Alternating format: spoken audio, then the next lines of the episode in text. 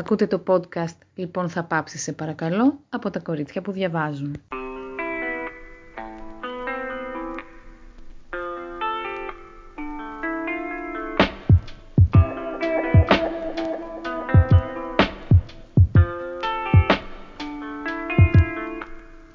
Γεια σας, είμαι η Στέλλα. Και εγώ είμαι η Μαρία Χριστίνα. Και σήμερα έχουμε μαζί μας την Φωτεινή από το Bookies Beam. Γεια σου Φωτεινή.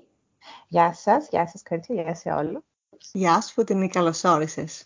Καλώς ήρθες. Ε, θα μιλήσουμε μαζί με την ε, Φωτεινή για την ε, ασυντική λογοτεχνία. ένα θέμα που εγώ θα το πω από την αρχή, δεν γνωρίζω πολλά πράγματα, οπότε αν υπομονώ να ξεκινήσει η συζήτηση και είμαι ενθουσιασμένη.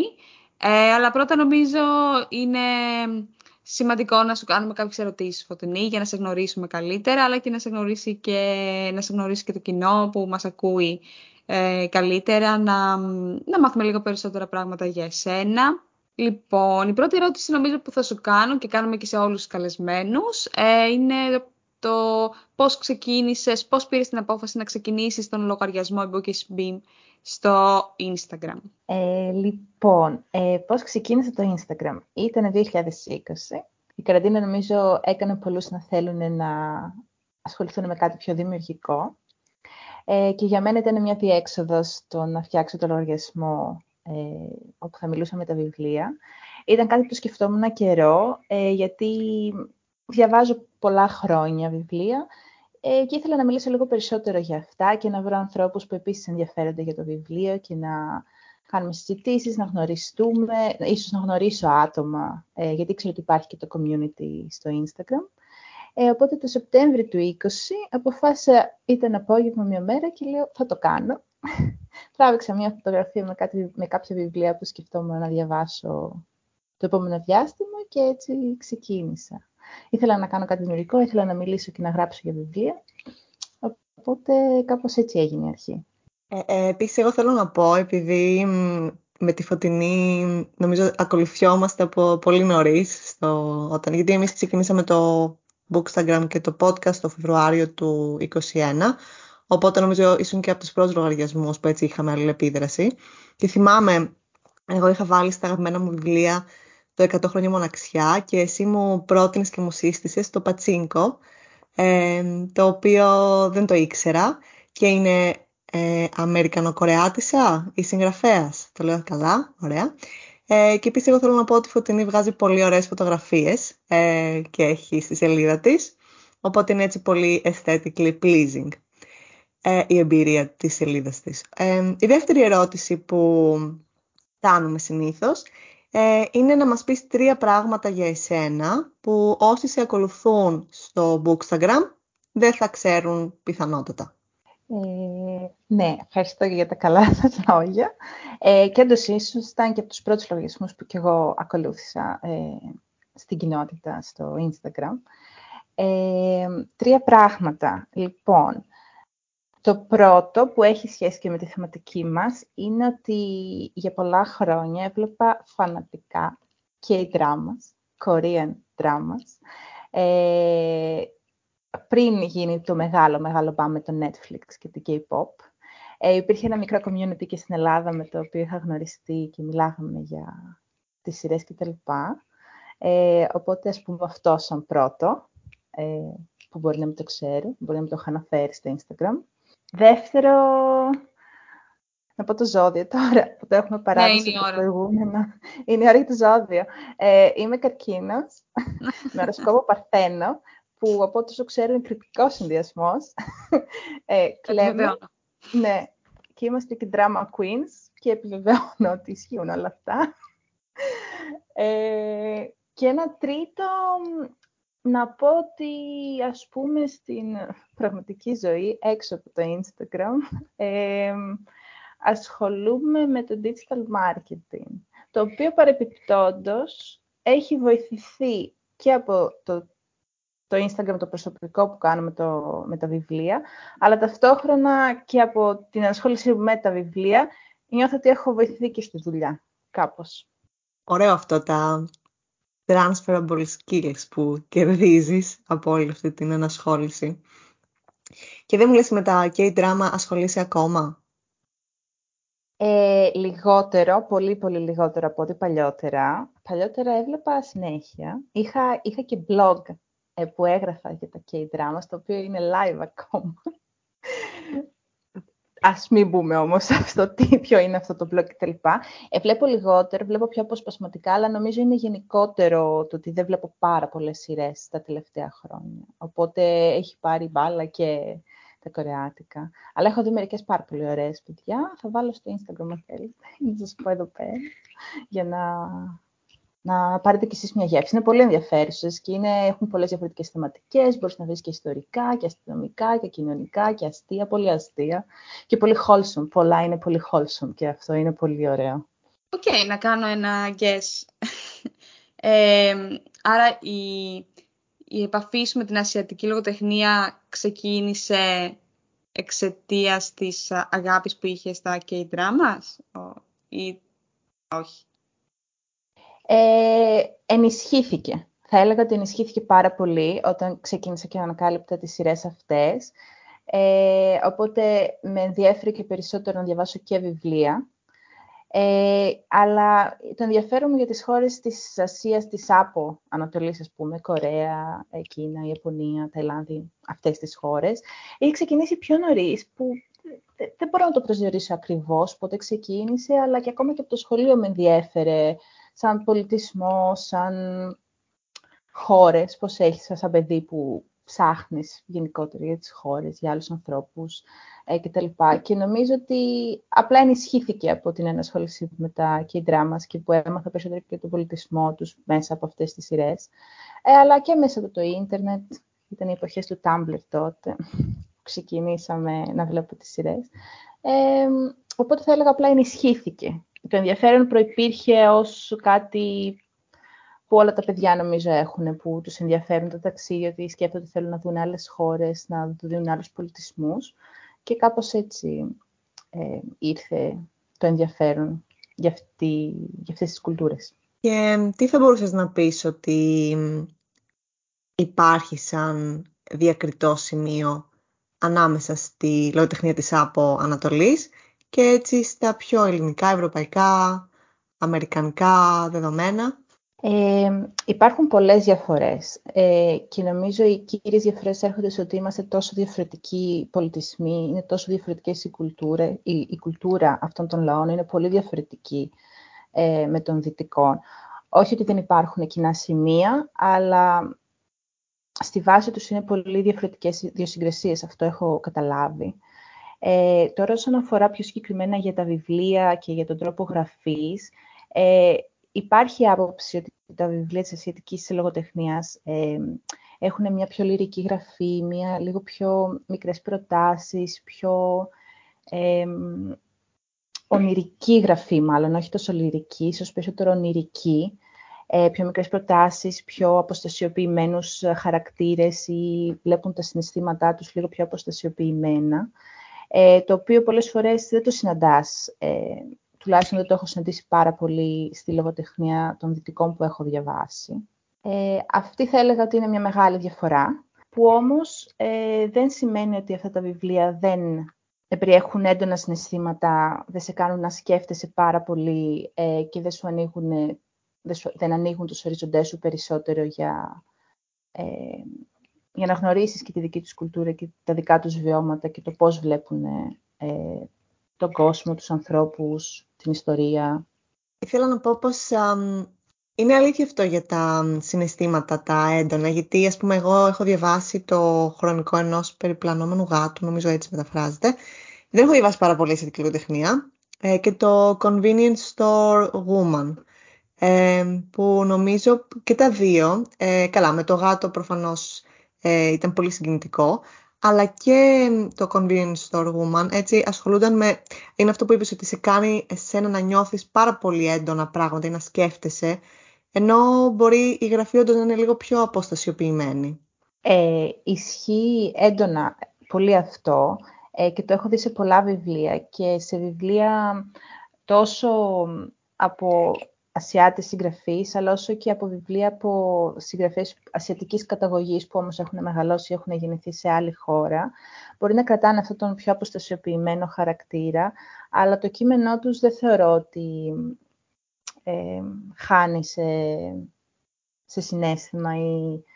Υπάρχουν κάποια θέματα που είτε εσύ επιλέγεις να διαβάζεις περισσότερο για αυτά στο πλαίσιο αυτής της λογοτεχνίας ή που έχεις παρατηρήσει ότι κυριαρχούν; Τα, τα βιβλία που επιλέγω έχουν αλλάξει ανά τα χρόνια. Ξεκίνησα διαβάζοντας ε, περισσότερο ε, Ασιάτες συγγραφείς οι οποίοι έχουν έντονο αυτό το στοιχείο της αποστασιοποίησης, όπως είναι ο Χαρούκι Μουρακάμι, που εγώ θεωρώ ότι παίρνει μια απόσταση από τα γεγονότα.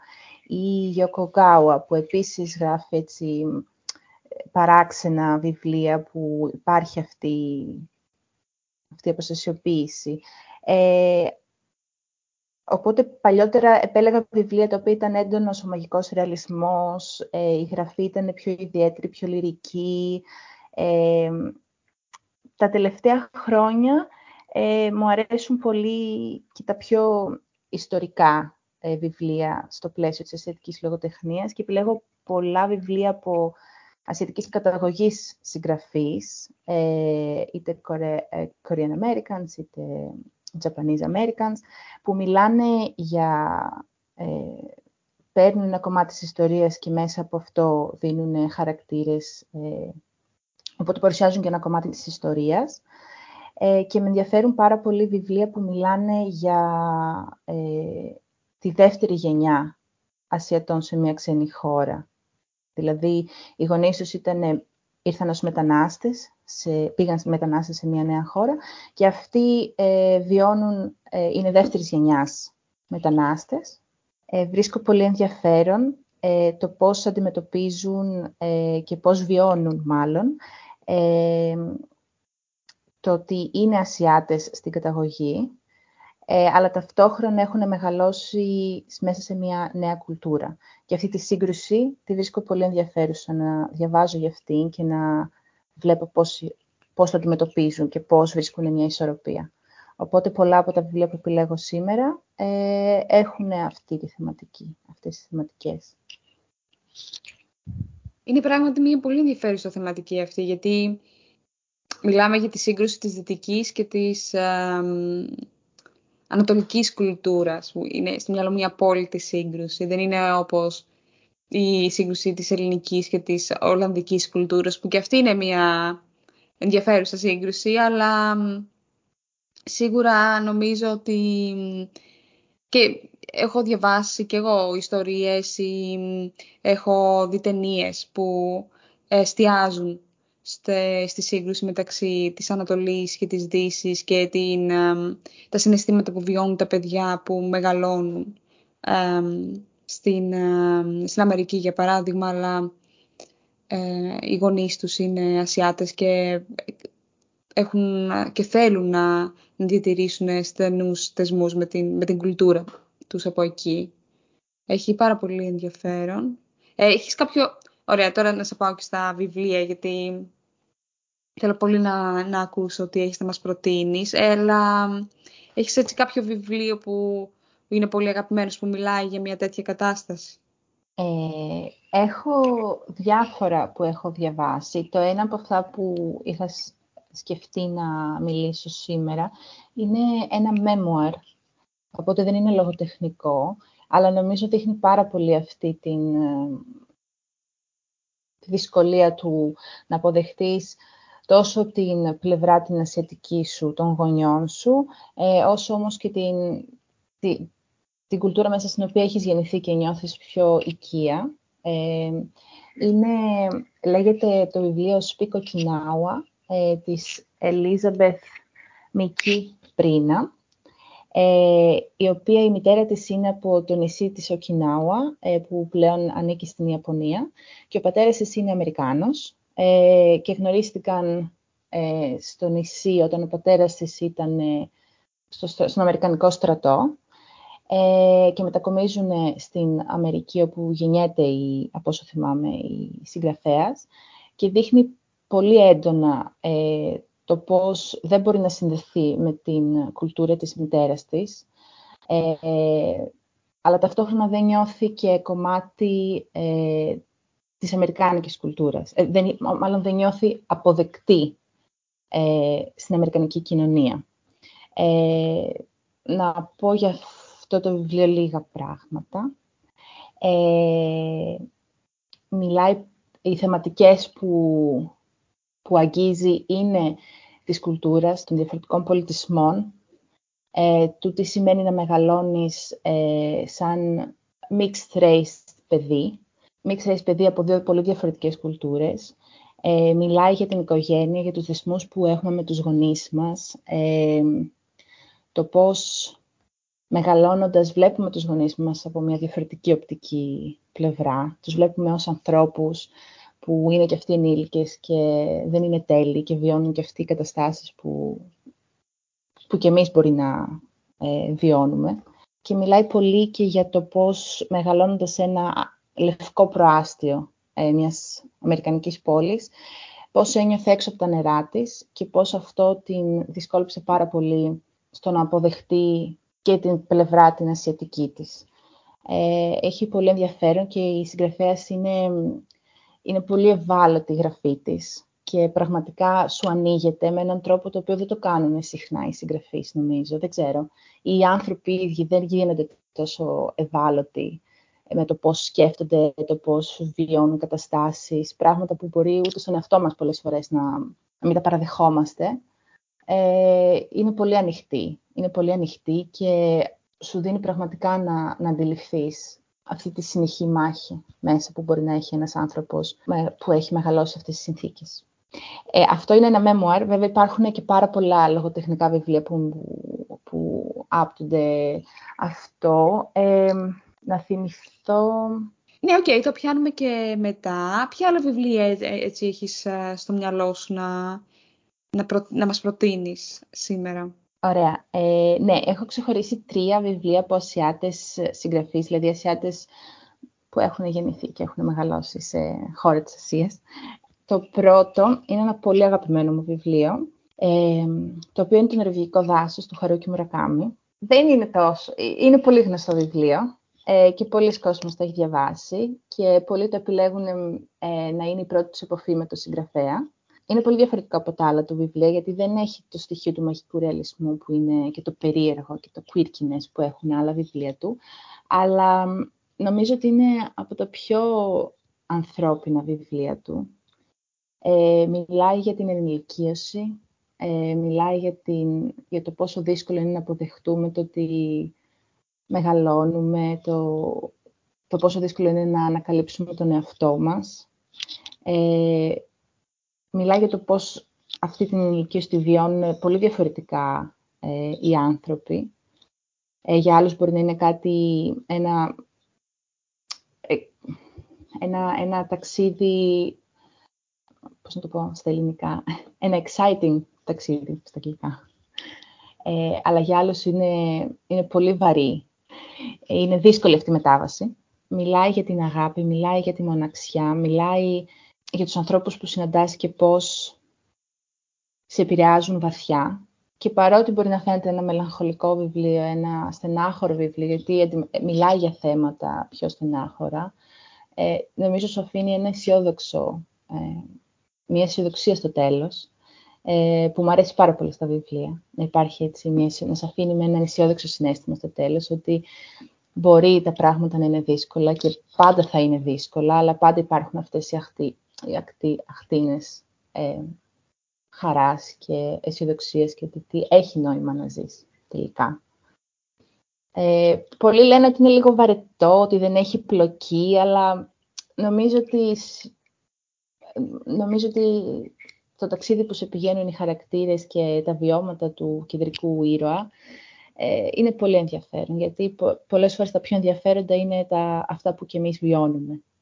Ε, και ειδικά αν το διαβάζεις σε μια ηλικία όπως το διάβασα εγώ που ήμουν περίπου 22 χρονών νομίζω, 23, χαμένη κι εγώ μετά τη σχολή, ε, ψάχνοντας κι εγώ να δω τι θα κάνω κτλ.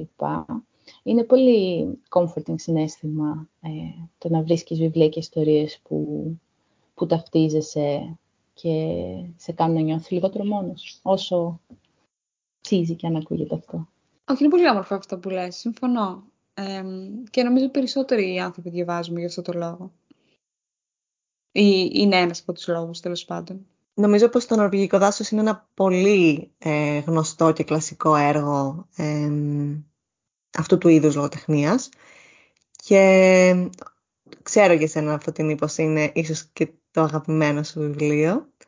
Ε, θυμάμαι κάποια αναφορά, δεν ξέρω. Ε, και ο Μουρακάμι ο ίδιος είναι, νομίζω, θεωρείται, ίσως είναι και από τους πιο γνωστούς. Δεν ξέρω αν είναι από τους πιο πολυγραφότατους ή αν έχει μεταφραστεί πάρα πολύ έτσι παγκοσμίως. Ε, και εγώ έχω προσπαθήσει, έχω κάνει δώρο το νορβηγικό δάσος στον αδερφό μου όταν ήταν περίπου στην ηλικία που είπες εσύ. Ε, πίστευα ότι θα τον βοηθήσει. Ε, εγώ έχω διαβάσει, όχι, έχω ξεκινήσει να διαβάζω το «Κουρδιστό πουλί» του Μουρακάμι. Δεν πήγε πολύ καλά αυτό. Το βιβλίο το χάρισα. Ε, νομίζω πως όμως διαβάστηκε τελικά στον, από τον άνθρωπο που το έδωσα, αλλά ναι, νομίζω ότι είναι ένας ιδιαίτερος συγγραφέας. Δηλαδή, εμένα μου αρέσει ο μαγικός ρεαλισμός, αλλά νομίζω ο μαγικός ρεαλισμός των α, Ασιατών είναι, είναι και αυτός διαφορετικός ε, από ότι ας πούμε ο μαγικός ρεαλισμός του Μάρκες, για παράδειγμα. Ε, αλλά ναι, σίγουρα ο Μουρακάμι είναι από τους πιο γνωστούς. Επόμενο βιβλίο, επόμενη πρόταση. Λοιπόν, για το επόμενο βιβλίο ε, θα πω για μια συγγραφέα που δεν την ακούω τόσο πολύ στο Instagram και γενικότερα ε, στις ε, κοινότητες βιβλιοθεωγικές. Ε, δεν νομίζω ότι έχει μεταφραστεί και στα ελληνικά, να πω την αλήθεια. Ε, νομίζω δεν έχει μεταφραστεί ακόμα. Αυτό επίσης είναι κάτι που ήθελα να σχολιάσω. Το γεγονός ότι νομίζω ότι πολλή λογοτεχνία από εκεί μας έρχεται μεταφρασμένη στην Ελλάδα μέσα από αγγλικές μεταφράσεις. Δηλαδή μεταφράζεται από Ιαπωνέζικα, ας πούμε, σε αγγλικά και από τα αγγλικά μεταφράζεται στα ελληνικά. Οπότε είναι δύσκολο γενικά να φτάσουν σε εμάς αυτά τα έργα. Ε, ισχύει αυτό που λες Μαρία Χριστίνα. Ε, πολλ, κάποιες μεταφράσεις μεταφρα... είναι η δεύτερη μετάφραση στα ελληνικά. Έχει τύχει να διαβάσω, αν θυμάμαι σωστά, ένα βιβλίο της Μπανάνα Γιωσιμότο, το οποίο το διάβασα στα ελληνικά και ήταν η δεύτερη μετάφραση. Νομίζω ότι κάτι χάνει. Βέβαια, καταλαβαίνω ότι δεν είναι πάντα εύκολο να βρεις απευθείας μετάφραση από τα, τα Ιαπωνικά στα ελληνικά. Ε, νομίζω κάτι χάνει όταν γίνεται αυτό. Αλλά ταυτόχρονα έχω διαβάσει και βιβλία που είναι απευθείας μεταφρασμένα στα, από την μητρική γλώσσα, τα οποία διατηρούν, διατηρούν αυτή την αίσθηση του αρχικού κειμένου. Αλλά παίζει, παίζει πολύ μεγάλο ρόλο η μετάφραση γενικότερα. Είναι εξίσου σημαντική. Και είχατε κάνει και ένα post πρόσφατα, από ό,τι θυμάμαι, σχετικά. Οπότε το δεύτερο βιβλίο για το οποίο ε, θα μιλήσω για τη συγγραφέα ε, λέγεται Σιαόλου Γκουό και το βιβλίο λέγεται 20 Fragments of a Ravenous Youth το οποίο είναι, ο τίτλος είναι πολύ αντιπροσωπευτικός. Ουσιαστικά παίρνουμε 10, 20 ε, κεφάλαια, 20 κομμάτια της ιστορίας μιας κοπέλας, η οποία μετακομίζει από την επαρχία της Κίνας, που η επαρχία της Κίνας, όπως γνωρίζουμε, είναι τεράστια και αχανής. Ε, και πολλοί, όσοι έχουν μεγαλώσει στην επαρχία της Κίνας, είναι κάτι πολύ διαφορετικό από τις πόλεις, τις μεγαλοπόλεις, που, όπως το Πεκίνο, όπως η Σανχάη, ε, πολύ διαφορετικές εμπειρίες. Και έχουμε μια κοπέλα ε, η οποία μετακομίζει από την επαρχία στο Πεκίνο ε, για να κάνει μια νέα αρχή, είναι 17-18 χρονών και προσπαθεί και αυτή να βρει τη θέση της, στη θέση της στη κοινωνία, να ξεκινήσει τη ζωή της ουσιαστικά. Είναι μια ιστορία ενηλικίωσης και αυτή. Είναι, έχει στοιχεία μέσα που σου δείχνει που, το ότι η ζωή στην επαρχία έχει κάποια χαρακτηριστικά, τα οποία θεωρούμε ότι αν μετακομίσουμε σε μια μεγάλη πόλη θα χαθούν ή θα γλιτώσουμε από αυτά. Αλλά νομίζω φαίνεται μέσα από το βιβλίο ότι πολλές φορές δεν είναι ακριβώς έτσι τα πράγματα και καταστάσεις και συναισθήματα και σκέψεις μας ακολουθούν. Μας ακολουθούν. Παράδειγμα, μπορεί η καθημερινότητα στην επαρχία να είναι λίγο πιο βαρετή, αλλά πολλές φορές ε, μετακομίζουμε σε μια νέα χώρα, σε μια νέα πόλη μεγάλη και λέμε θα έχει ενδιαφέρον και θα έχει πράγματα να κάνουμε. Και τελικά μέσα από την καθημερινότητα και το τρέξιμο, δουλειές, ψάχνουμε να κάνουμε αυτό. Μπαίνεις πάλι σε μια ρουτίνα. Οπότε έχεις κερδίσει πραγματικά. Και νομίζω ότι αυτό είναι ένα ε, σημείο του βιβλίου. έντονο. Μ' άρεσε σε αυτό το βιβλίο πάρα πολύ η πρωταγωνίστρια η ίδια. Είναι... Βγάζει αυτή την αίσθηση του ότι είσαι ένας νέος άνθρωπος, ότι θέλεις να κάνεις πράγματα, ότι θες να ζήσεις εμπειρίες, θες να δοκιμαστείς νέες δουλειές. Ε, αλλά τρως και τα μούτρα σου και έχεις να αντιμετωπίσεις και, και το σεξισμό, γιατί είναι μια κοπέλα σε μια μεγάλη πόλη, σε ένα κράτος το οποίο δεν έχει αποβάλει στερεότυπα τόσο στο κομμάτι της πατριαρχίας, όσο και πολιτικά, όσο και κοινωνικά, γιατί μην ξεχνάμε ότι η Κίνα είναι ένα... έχει ένα καθεστώς, ένα ιδιότυπο κομμουνιστικό καθεστώς, όχι ότι εγώ ξέρω πολλά από αυτά, αλλά είναι μια ιδιότυπη κατάσταση και πράγματα δεν έχουν, από, δεν έχουν φύγει, υπάρχουν ακόμα. Ε, οπότε έχει να αντιμετωπίσει και σεξισμό, έχει να αντιμετωπίσει κριτική από μεγαλύτερες γενιές, ε, γιατί αποφασίζει να ζήσει μια πιο ελεύθερη ζωή, μια πιο φυσιολογική ζωή. Έχει και φίλους, έχει και αγόρια, τρέχει μόνη της. Ε, οπότε μου άρεσε πολύ αυτό το κομμάτι. Τη βλέπεις μια νέα κοπέλα σε, ένα, σε μια μεγάλη πόλη, ε, που όλα είναι ξένα για αυτήν, να προσπαθεί να τα βγάλει πέρα και να έχει να αντιμετωπίσει όμως και όλα αυτά τα κατάλοιπα που έρχονται, ε, που υπάρχουν πολλές φορές. Ε, και η γραφή της ε, σε όλο είναι πολύ προσβάσιμη. Είναι, έχω διαβάσει και άλλα βιβλία της και είναι πολύ προσβάσιμη. Είναι, σε, σε φέρνει πολύ κοντά στον χαρακτήρα της. Ε, ναι, αυτά για αυτό το βιβλίο. Ακούγεται πολύ ενδιαφέρον. Ακούγεται λίγο σαν η ασιατική εκδοχή των βιβλίων της Σάλι Ρούνε. Είναι μήπως too much να το πω αυτό. Θα μπορούσε. Θα μπορούσε. Είναι πολύ διαφορετικά. Είναι πολύ διαφορετικά. Ε, η Σάλι Ρούνι νομίζω ότι είναι, μένει λίγο περισσότερο εσωτερικά στους χαρακτήρες της. Okay. Ενώ της Σιόλουγκο βάζει και άλλα στοιχεία μέσα, τα οποία νομίζω δεν είναι τόσο έντονα στη γραφή της ε, Ρούνι. Δηλαδή, σε αυτό το βιβλίο, ε, η χώρα στην οποία είναι αυτή η πρωταγωνίστρια, η μεγάλη πόλη, το ερπάνητη της πόλης, είναι πολύ έντονα στοιχεία, που νομίζω ότι στις ε, Ρούνι δεν είναι τόσο έντονα, νομίζω, οι εξωτερικοί παράγοντες, να το θέσω έτσι. Που βέβαια εμένα μου αρέσουν τις άλλες Ρούνι τα βιβλία. Δεν το λέω για Ναι. ναι. Το επόμενο; Έχω κι άλλα. Εγώ έχω πολλά, άμα θέλω να μιλήσω για πολλά. Ε, το επόμενο που ήθελα να πω είναι ένα που λέγεται Kimchi Young, Born 1982, της Cho Nam Ju, το οποίο έχει μεταφραστεί από τις εκδόσεις Κλειδάριθμος και στα ελληνικά, οπότε όποιος θέλει να διαβάσει στα ελληνικά μπορεί. Το οποίο δεν είναι ακριβώς λογοτεχνικό. Είναι λογοτεχνικό, αλλά διαβάζεται περισσότερο σαν non-fiction βιβλίο, γιατί παραθέτει πολλές στατιστικές ε, και νούμερα για φαινόμενα... Είναι ένα βιβλίο το οποίο διαβάζεται σαν non-fiction ε, και όχι τόσο σαν λογοτεχνικό.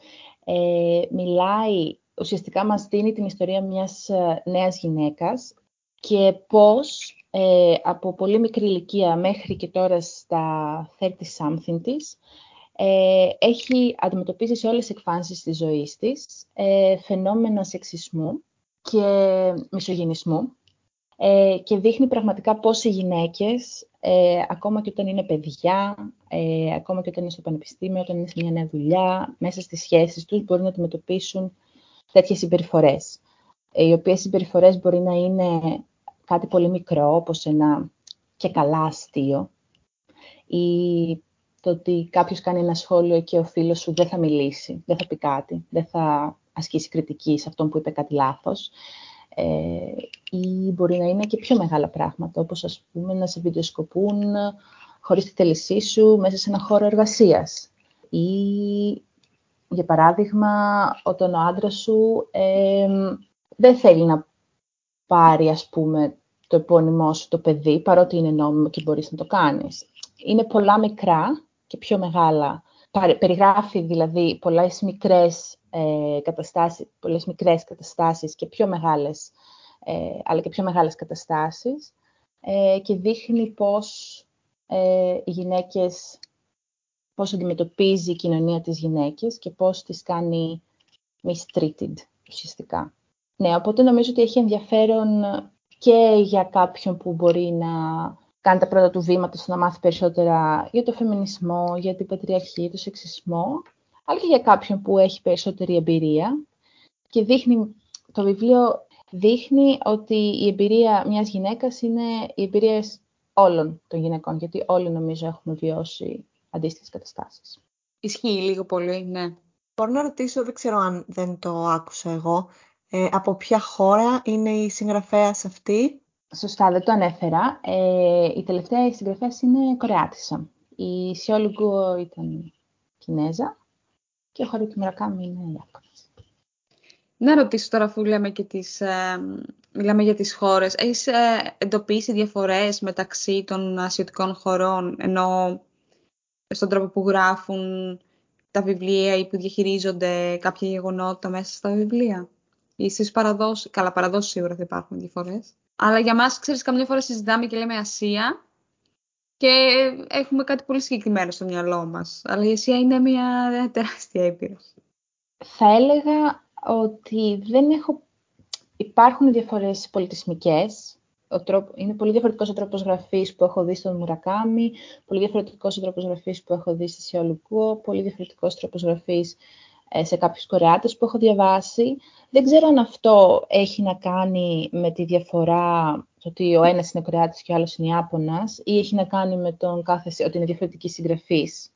Ε, θεωρώ όμως ότι δεν ξέρω, νομίζω ότι έχει να κάνει περισσότερο με το τι συγγραφέας και τι θεματικές uh, πιάνεις. Ε, σίγουρα έχω δει ομοιότητες μεταξύ, ας πούμε, ε, συγγραφέων από την Ιαπωνία. Έχω δει ομοιότητες, όπως ο, ο Μουρακάμι, εγώ θεωρώ ότι έχει ομοιότητες. Η Πανάνα Γιωσιμότο έχει ομοιότητες με τη Γιώκο Γκάουα ή με τον Μουρακάμι. Δεν έχω δει τόσες ομοιότητες μεταξύ διαφορετικών χωρών, αλλά δεν, δεν μπορώ να εκφράσω τόσο πολύ γνώμη, γιατί δεν έχω διαβάσει πάρα πολλά βιβλία. Ναι, εντάξει. Ε, δηλαδή, στην περιορισμένη μου ε, επαφή που, ε, στην περιορισμένη επαφή που έχω, ε, δεν έχω δει πολλές ομοιότητες. Αλλά νομίζω ότι αυτό έχει να κάνει περισσότερο με το, με το είδος των βιβλίων και τον είδος των συγγραφέων και όχι τόσο. Πολιτισμικά όμως υπάρχουν πολλές ε, ομοιότητες, υπάρχουν κοινά βιώματα, πολλές χώρες μεταξύ τους προφανώς ε, και σε ιστορικά πλαίσια αλληλοσυνδέονταν. Οπότε... Μαρία Χριστίνα, έχεις κάποια άλλη ερώτηση που θα ήθελες να κάνεις; Ναι, θα ήθελα να ρωτήσω τη Φωτεινή αν πιστεύει ότι αυτά τα τρία βιβλία είναι ένα καλό σημείο εκκίνησης για κάποιον που θα ενδιαφερόταν να ξεκινήσει να διαβάζει ε, έτσι συγγραφής από εκείνη την περιοχή του κόσμου μας. Νομίζω ναι, νομίζω ναι. Ε, η Σιόλουγκου είναι πολύ ενδιαφέρουσα συγγραφέας και νομίζω σε βάζει ε, σε μία... σου ανοίγει την πρώτη πόρτα για να ανακαλύψεις τη λογοτεχνία της, της Κίνας που βέβαια τη σύγχρονη πλευρά της Κίνας. Θέλω να ρωτήσω κάτι πάνω στη λογοτεχνία της Κίνας. Αναρωτιέμαι, λόγω, όπως είπες και εσύ, του πολιτικού καθεστώτος, πόσο censored είναι τελικά αυτά τα οποία φτάνουν σε εμάς, τα έργα δηλαδή από την Κίνα; Γιατί εντάξει, σίγουρα είναι πάρα πολύ μεγάλος ο έλεγχος που υπάρχει εκεί και κατά πόσον τελικά είναι έτσι πειραγμένα ή όχι. Δεν ξέρω αν ξέρεις κάτι, αν έχεις διαβάσει κάτι. Να πω την αλήθεια, δεν γνωρίζω αν υπάρχει λογοκρισία και σε εμάς τα έργα φτάνουν κάπως διαφορετικά. Γνωρίζω όμως ότι πολλοί συγγραφείς που έχουν ασκήσει κριτική και μέσω των έργων τους έχουν φύγει από τη χώρα, όπως και η Σιόλουγκου έχει φύγει από τη χώρα, ή είναι μια άλλη συγγραφέας η οποία έχει γράψει ένα βιβλίο που λέγεται «Η Κύκνη», δεν το θυμάμαι αυτή τη στιγμή, ε, η οποία επίσης επειδή έχει ασκήσει κριτική στο, στο καθεστώς και στα πράγματα το πώς γίνονταν, επίσης νομίζω ζει εκτός, ε, εκτός Κίνας. Αλλά σίγουρα επηρεάζει πάρα πολύ η πολιτική και η κοινωνική κατάσταση της χώρας, το, τους συγγραφείς και τα έργα τους σίγουρα. Η Σιόλου σου δίνει ένα πρώτο έναυσμα να γνωρίσεις την πιο σύγχρονη πλευρά της, ε, της κινέζικης λογοτεχνίας, γιατί μιλάμε για μια χώρα που έχει τεράστιο πολιτισμό και τεράστια κουλτούρα και τεράστιο συγγραφικό έργο ε, και αυτό είναι ένα πρώτο ψήγμα για να δεις, να γνωρίσεις τι συμβαίνει τώρα και πώς είναι οι άνθρωποι βιώνουν ε, αυτές τις καταστάσεις. Ε, ο Μουρακάμι είναι πάντα μια καλή επιλογή για να ξεκινήσει στην πορεία στην Ιαπωνική λογοτεχνία. Νομίζω το ξέρει ο καθένας αυτό. Ε, εγώ προτείνω αυτό το βιβλίο του γιατί είναι λίγο πιο βατό. Ε, γιατί πολλοί με το μαχικό ρεαλισμό δεν έχουν ιδιαίτερη επαφή και μπορεί να είναι λίγο δύσκολο να ξεκινήσουν με κάποια πιο, πιο περίπλοκα έργα το όπως είπες στο Κουρδιστό Πουλί πριν, Μαρία Χριστίνα, ε, είναι και πολύ μεγάλο σε όγκο, ε, οπότε ίσως ένα πιο μικρό βιβλίο και λίγο πιο, θα βάλω εισαγωγικά, απλές θεματικές, ε, είναι πιο, ίσως πιο εύκολο να, να έχεις μια πρώτη επαφή με τη λογοτεχνία της χώρας. Ε, ναι, νομίζω ότι για μια πρώτη γεύση. Τέλεια. Ε, ευχαριστούμε πάρα πολύ. Ξέρω πως ε, όταν ε, σου είχαμε συζητήσει έτσι για το θέμα του σημερινού επεισοδίου ήσουν κάπως για ότι, ξέρεις, όπως όλοι βέβαια νομίζω ότι όταν τους λέμε «Α, θα θέλαμε να συζητήσουμε για αυτό», το παίρνουν κάπως πολύ ότι πω, πω πρέπει να σταθώ αντάξια του να μιλήσω για αυτό, αλλά νομίζω ότι ο λόγος που ε, θέλαμε να μας μιλήσεις εσύ για την ασιατική λογοτεχνία είναι γιατί έχεις διαβάσει αρκετά, έχεις διαβάσει ε, από διαφορετικές χώρες, όπως είπες πριν, μπορεί οι άνθρωποι να, οι συγγραφείς αυτοί να, είτε να είναι στη χώρα της Ασίας αυτή τη στιγμή, είτε να είναι μετανάστες, είτε ε, να έχουν γεννηθεί σαν δεύτερη δεύτερης γενιάς ε, στο δυτικό κόσμο και επειδή έχεις διαβάσει έτσι μια πολύ μεγάλη ποικιλία, θεώρησα ότι μπορείς να μας δώσεις μια πολύ καλή γεύση όλων αυτών. Στέλλα, για πες, θα διάβαζες κάτι από αυτά που πρότεινε Φωτεινή; Αλήθεια να μας πεις όμως. Ναι, εννοείται. Νομίζω ότι το διάβαζα. Δεν ξέρω αν θα διάβαζα Μουρακάμι. Νομίζω ότι θα ξεκινούσα με το τελευταίο που, είναι, που έχει μεταφραστεί και στα ελληνικά. Από, από τα τρία. Αυτό μου αισθάνθηκα ότι θα με ενδιαφέρε περισσότερο. Κιμ Τζιγιάν γεννημένη το 1982, ε, νομίζω είναι στα ελληνικά, ε, από την Κώστα Κλειδάριθμος. Ε, αυτό το βιβλίο το έχω προτείνει και εγώ σε φίλοι μου, σε φίλες μου να το διαβάσουν, γιατί νομίζω ότι είναι και μικρό και πιάνει θεματικές που μας ενδιαφέρουν ειδικά στο σήμερα. Είναι πολύ έντονη και η κουβέντα mm. και η συζήτηση γύρω από το φεμινισμό και αυτά τα ζητήματα ε, με όλα όσα γίνονται. Ε, οπότε, ναι. OK, okay. εσύ Μαρία Χριστίνα. Εγώ νομίζω θα διάβαζα πιο εύκολα το, το δεύτερο βιβλίο. Mm. Μου άρεσε και μου άρεσε νομίζω έτσι αυτή, γιατί δεν έχω διαβάσει κάτι. Νομίζω ότι μέχρι στιγμής τα δύο έργα που έχω διαβάσει είναι από Ιάπωνες συγγραφείς και μου άρεσε πολύ η ιδέα του να διαβάσω κάτι για την Κίνα, ε, γιατί δεν ξέρω πολλά πράγματα ε, για εκεί. Ε, έχω βέβαια μια πολύ καλή φίλη που γνώρισα όταν έκανα το μεταπτυχιακό μου, η οποία ήταν από την επαρχία της Κίνας και είχε έρθει στο Λονδίνο για το μεταπτυχιακό της και βλέπεις έτσι λίγο ακόμα και το πώς, δηλαδή το να, βρε, το να βρεθεί ο άνθρωπος αυτός στο Λονδίνο ήταν μια προετοιμασία και μια διαδικασία που είχε ξεκινήσει από όταν εκείνη ήταν τριών χρονών. Και έτσι βλέπεις λίγο αυτό ακριβώς που λες ότι είναι την επαφή με την άλλη κουλτούρα, τον άλλο πολιτισμό, πράγματα που μπορεί εμάς να μας φαίνονται ακραία. Ε, αντίστοιχα αυτό που είπες το άλλο ενδιαφέρον ότι λένε «Α, οκ, θα πάω στη μεγάλη πόλη, θα πάω στην Ευρώπη, ε, αλλά τελικά πόσο, πόσα πράγματα αυτά που ήθελες να κάνεις, κάνεις, γιατί μπορεί να το βρίσκεις όλο αυτό και πολύ έντονο για να το διαχειριστείς». Ε, Οπότε ναι, νομίζω αυτό ε, μου, κέρδισε την ε, προσοχή, μου κέντρισε την ε, προσοχή. Αλλά εγώ, Στέλλα, θα διαβάσω και το Πατσίνκο, το οποίο μου έχει προτείνει Φωτεινή και ήμουν πολύ κοντά Φωτεινή στο να το πάρω πολλές φορές τώρα, απλά επειδή είναι λίγο πιο μεγάλο, λέω δεν θα το διαβάσω ακόμα, οπότε δεν το παίρνω.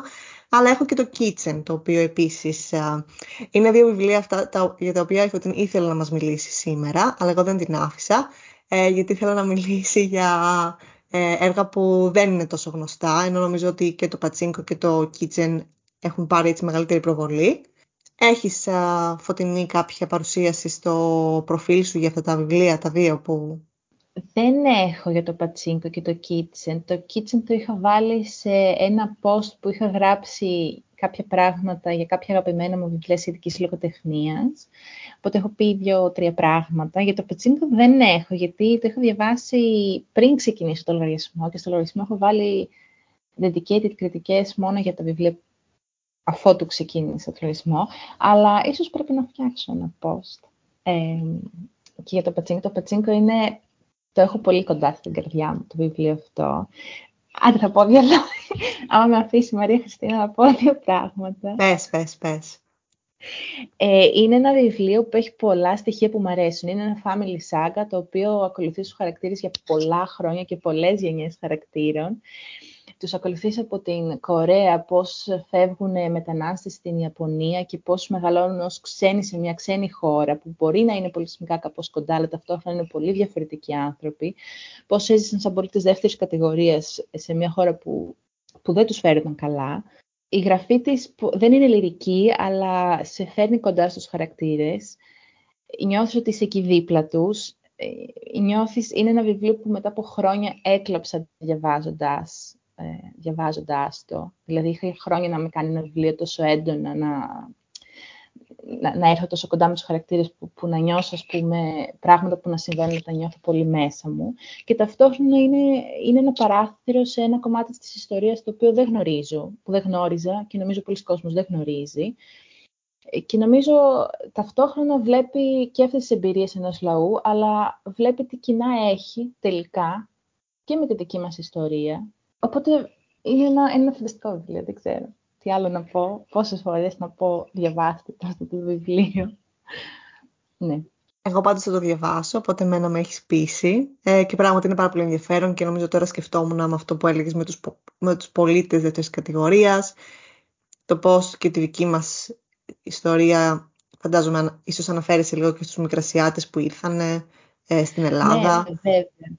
και το ε, τι κοινό μπορεί να υπάρχει στις εμπειρίες αυτών των δύο ε, λαών.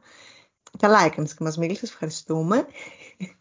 Ε, και όσοι ενδιαφέρεστε για το kitchen μπορείτε να αναζητήσετε το post της Φωτεινής. Εγώ σαν final note και θέλω να σε ρωτήσω η Φωτεινή για αυτό, ε, θέλω να πω πως ένα άλλο θέμα το οποίο κυριαρχεί νομίζω στην ασιατική λογοτεχνία είναι τα βιβλία για γάτες. Η Στέλλα θα γυρίσει τα μάτια της. Λοιπόν, ε, εγώ αυτή τη στιγμή διαβάζω το...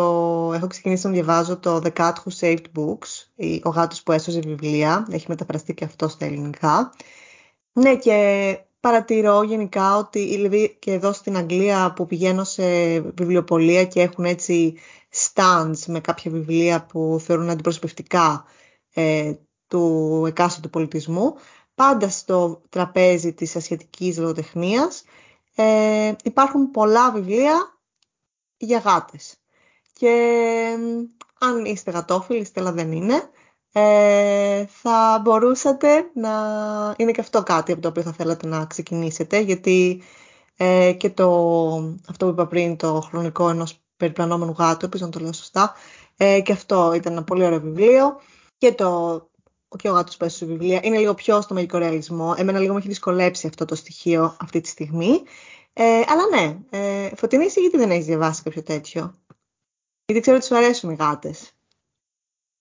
Ε, δεν ξέρω ούτε εγώ γιατί δεν έχω διαβάσει ακόμα βιβλίο με γάτες από, από ασιάτη συγγραφέα, ε, γιατί λατρεύω γάτες. Ε, αυτό είναι εμφανές νομίζω παντού και στο Instagram και παντού.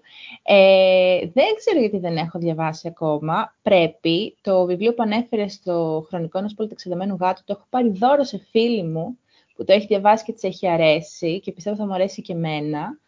Ε, ίσως είναι από τα επόμενα. Ίσως είναι από τα επόμενα. Γιατί έχω κάποια βιβλία από αυτή την πλευρά του κόσμου που, στα επόμενα που θα διαβάσω ε, ίσως πρέπει να είναι και ένα μεγατιά. Έχουν, ε, οι Ασιάτες νομίζω έχουν μεγάλη αγάπη στις γάτες γενικότερα και στην Ιαπωνία ειδικά. Υπάρχει νομίζω και ένα νησάκι που έχει πάρα πολλές γάτες και υπάρχουν και πολλά cat καφές ε, που πολύ θα ήθελα να τα επισκεφτώ. Ε, πιστεύω θα είναι πολύ φαν και βγαίνει μάλλον και στη λογοτεχνία αυτό τελικά. Ωραία. Ε, Φωτεινή, ευχαριστούμε πάρα πολύ. Νομίζω μας έδωσες ωραίες ιδέες και έχεις πολύ ωραία ε, points και επιχειρήματα και νομίζω φέρνεις πολύ κοντά, δηλαδή ο τρόπος που μιλάς μας κάνει να φέρνεις αυτή τη λογοτεχνία που είναι αρκετά μακριά γεωγραφικά από εμάς, πολύ κοντά μας. Ε, οπότε ναι, ευχαριστούμε πάρα πολύ. Ευχαριστούμε πολύ. Ε, με βοήθησε πάρα πολύ να καταλάβω περισσότερα για αυτήν την... Ε, για αυτό το είδος λογοτεχνίας, για... Δεν ξέρω αν είναι είδος βέβαια. Ναι, αλλά μου, νομίζω μου, μου κίνησε την περιέργεια να διαβάσω περισσότερα. Και όχι Μουρακάμι. Συγγνώμη. Δεν έχω διαβάσει Μουρακάμι, οπότε είμαι λίγο κακιά που δεν, που δεν τον έχω σε μεγάλη εκτίμηση και συμπάθεια. Ε, δεν θα έπρεπε. Ευχαριστούμε πάρα πολύ Φωτεινή. Εννοείται να την ακολουθήσετε τη Φωτεινή στο Instagram και νομίζω ότι άλλωστε δεν ανεβάζει μόνο βιβλία που ασιατικής λογοτεχνίας. Ε, διαβάζεις πολλά ωραία βιβλία και γράφεις πολύ ωραία πράγματα και όντως αυτό ισχύει που λέει η Μαρία Χριστίνα. Ο λογαριασμό είναι πολύ ωραίος. Και σε ευχαριστούμε ξανά που δέχτηκες την πρόσκληση.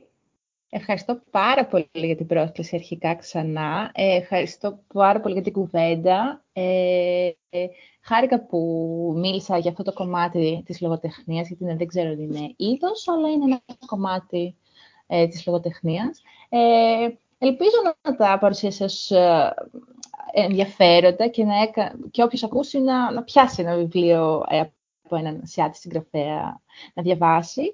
Ευχαριστώ πάρα πολύ ε, και για τα καλά σας λόγια και για σήμερα.